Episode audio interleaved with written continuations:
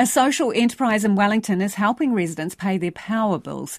Toast Electric uses its profits to cut bills for households struggling to afford heating and hot water during winter. And while experts welcome the move, they say regulation is needed to ensure fairness in the electricity market.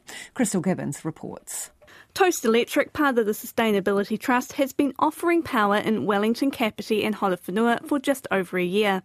The not for profit supplier has just over 500 customers, with around 100 of those on its energy wellbeing program.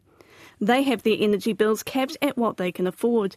Energy manager Phil Squire says the company also offers free home checks to help householders use less energy. Some of the things we've seen are um, the kind of simple stuff, but you wouldn't pick it up without being a um, local organisation you know, trusted and able to look in people's homes. Things like leaky hot water cylinders or leaky hot water taps. And people don't understand it's a huge uh, energy bill for a household. Vanessa Thomas has her winter bills capped and says it's been a game changer. In the wintertime, without hesitation, I've been able to run the heat pump. So this has been the first winter where our house has actually been lovely and warm and dry.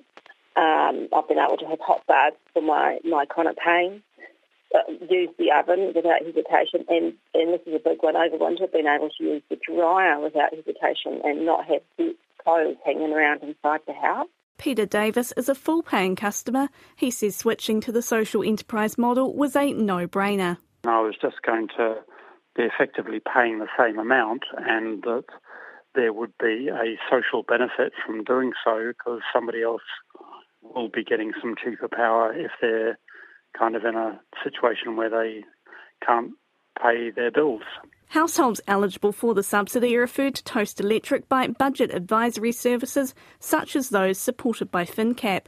Senior Policy Advisor there, Jake Lilly, says while social enterprises can help address energy hardship, they aren't a silver bullet. We get calls from financial mentors saying that they're really stuck because a person's got a bad credit rating and they just can't get power to make a clean break and, and start paying and get all those essential things that come with electricity, like getting warm water in their property that they've just moved into. So we really need a right to access power, and that needs to be from any provider.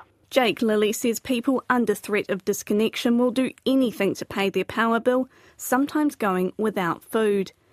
Energy markets expert Jeff Bertram says Toast Electric is doing great work, but it's really just a band aid. He says the electricity market is an anti competitive monopoly. What's really needed to solve the problem of energy poverty across New Zealand um, is to seriously address the um, problems with the market as, as it has been set up. Um, and, and that does, mean staring down very large, very powerful vested interests in big business. Jeff Bertram says power costs are a huge squeeze on households and there needs to be more competition and regulation in the energy market.